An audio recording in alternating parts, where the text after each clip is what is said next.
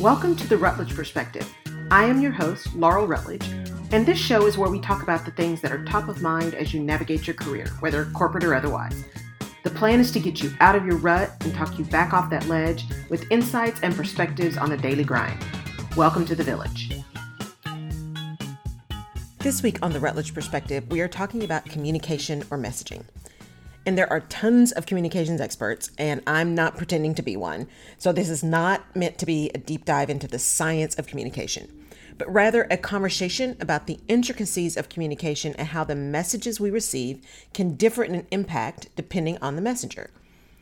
So, this is the amazing thing about being in service to others. By doing so, you have your own aha moments when you least expect them. And they're usually those kind of moments that force you to take a pretty significant pause and say, wow, that's just not what I expected. And I've had a few of those as of late, but one in particular that led to this podcast. And I want to share that one with you because I thought it was just profound. At least it was for me. So I'm hoping it will have the same impact for you. We've talked a great deal about alignment of words and actions and about how the power of words themselves is so impactful. And we've also talked about the importance of paying attention to the narratives we tell others and that we tell ourselves. What we haven't talked about a great deal is the difference when you tell yourself something or state something out loud that you believe versus when you hear your words repeated back to you. Same message, different messenger.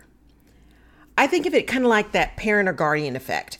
When we're young and our parents or guardians tell us something about anything or give us guidance about anything, we easily dismiss it. Oh, they don't know, they're out of touch, whatever the case may be.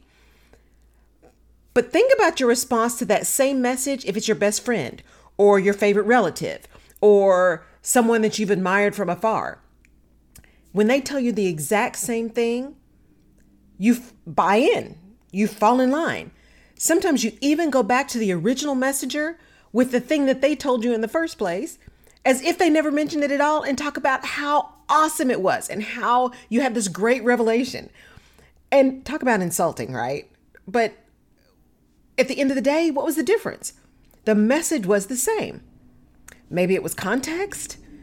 Maybe it was just the fact that the messenger was different, but what was it really? Was it the tone? Was it the delivery? What what made it different? The reality is that it may have, have been a bit of all of that. And we can often dismiss those closest to us, but project expertise and knowledge onto those we admire from afar. That's just human nature. But what if the original messenger is you and the messages are ones you're giving yourself? Then how does this dynamic play? Because self talk is a powerful thing. And there's so many quotes about it. You know, what we believe we become, and what you are what you think, or words have power, which I say all the time because I truly believe that. Or if you wouldn't say it to someone else, why would you say it to yourself? Etc., etc., etc. But even when the self talk is positive, powerful, uplifting, all those good things, we don't always hear it. We listen to ourselves, but are we really hearing the message that we're trying to send? Or are we just talking to talk, right?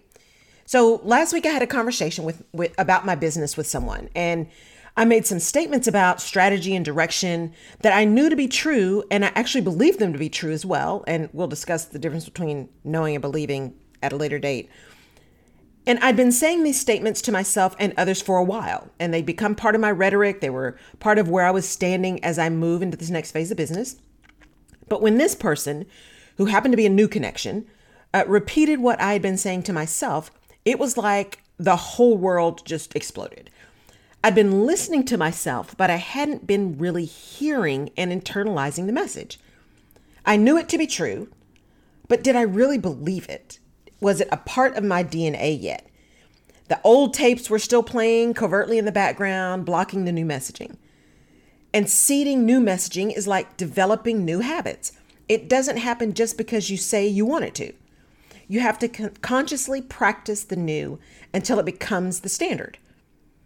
And what was even crazier about this experience is that the technique of listening actively to what is said and what's unsaid and repeating the words and the context back to the person with whom you're engaging is a technique I use every day, all day with my clients.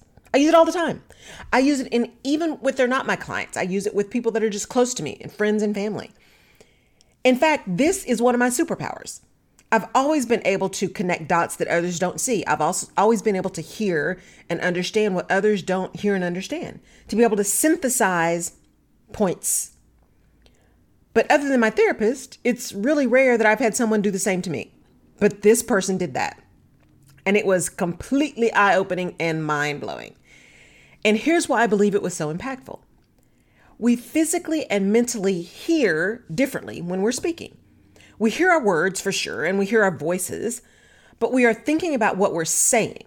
We're not necessarily listening to what we're saying.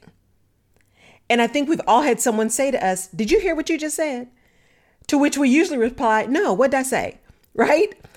Or with me, every time someone says, Oh my gosh, that was great. Can you say that again? My response is usually, Uh, absolutely not, because that was stream of consciousness. I have no idea what I just said.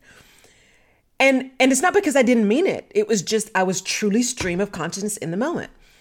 And the act of speaking engages the brain and the mouth more so than the heart and the ears, at least in that moment. And if we engage our sight when we're speaking, in other words, remembering that what we're speaking about is not about us, communication is not just about us, we can sometimes kick our metaphorical ears into gear because we're processing nonverbal cues. What we can't hear, but what we can see in response to what we're saying. But when someone is speaking to us, and if we are listening to understand and not to reply, we hear our own words differently. We hear the actual words for sure, but we hear context and tone and meaning that's conveyed back to us through the lens of the person who was in receipt of our original message. It's like a physical sounding board. We sent a message and it bounces back to us from the other person. And this is one of the reasons why isolation can be so difficult because there's no sounding board. And right now, we're all having some level of isolation that's just really kooky. And so, without that sounding board, our only understanding of our own messaging is how we process it when we hear it come out of our mouths. Again, where the focus is on the delivery, not the receipt. And those of you who engage in self talk, we all engage in some level of self talk subconsciously. But those of you who engage in conscious self talk, words of affirmation, all of those kind of things, many times that are aspirational, is really about the words until we believe the statements, right? But what we say to ourselves really is important. Sometimes because we are combating those negative tapes that have been playing for years. Sometimes because we're pushing ourselves towards our grand purpose and need a boost. Again, those words of affirmation, those positive movement statements. Words have power and they have stickiness. And the power in having our own words repeated back to us is that it increases our understanding of what we're saying and it promotes that stickiness. We can actually hear the message being relayed, not just the words that are being said. And this is why having close friends and true mentors is important. We need people who can hear what we are saying to ourselves and call us on it when it's out of order. They either know us well enough or are committed enough to our success and well being that they actively listen to us and repeat it in a way that we can also hear what we are saying. Because it's in the hearing that gives us understanding. And when we understand, we can act. So, who is your sounding board? And if you don't have one, put that on your list. And I'm going to go finish processing this mind blowing aha so I can stay in action to serve you bigger and serve you better in the coming weeks and months and years, hopefully, God willing. And that's the Rutledge perspective for this week.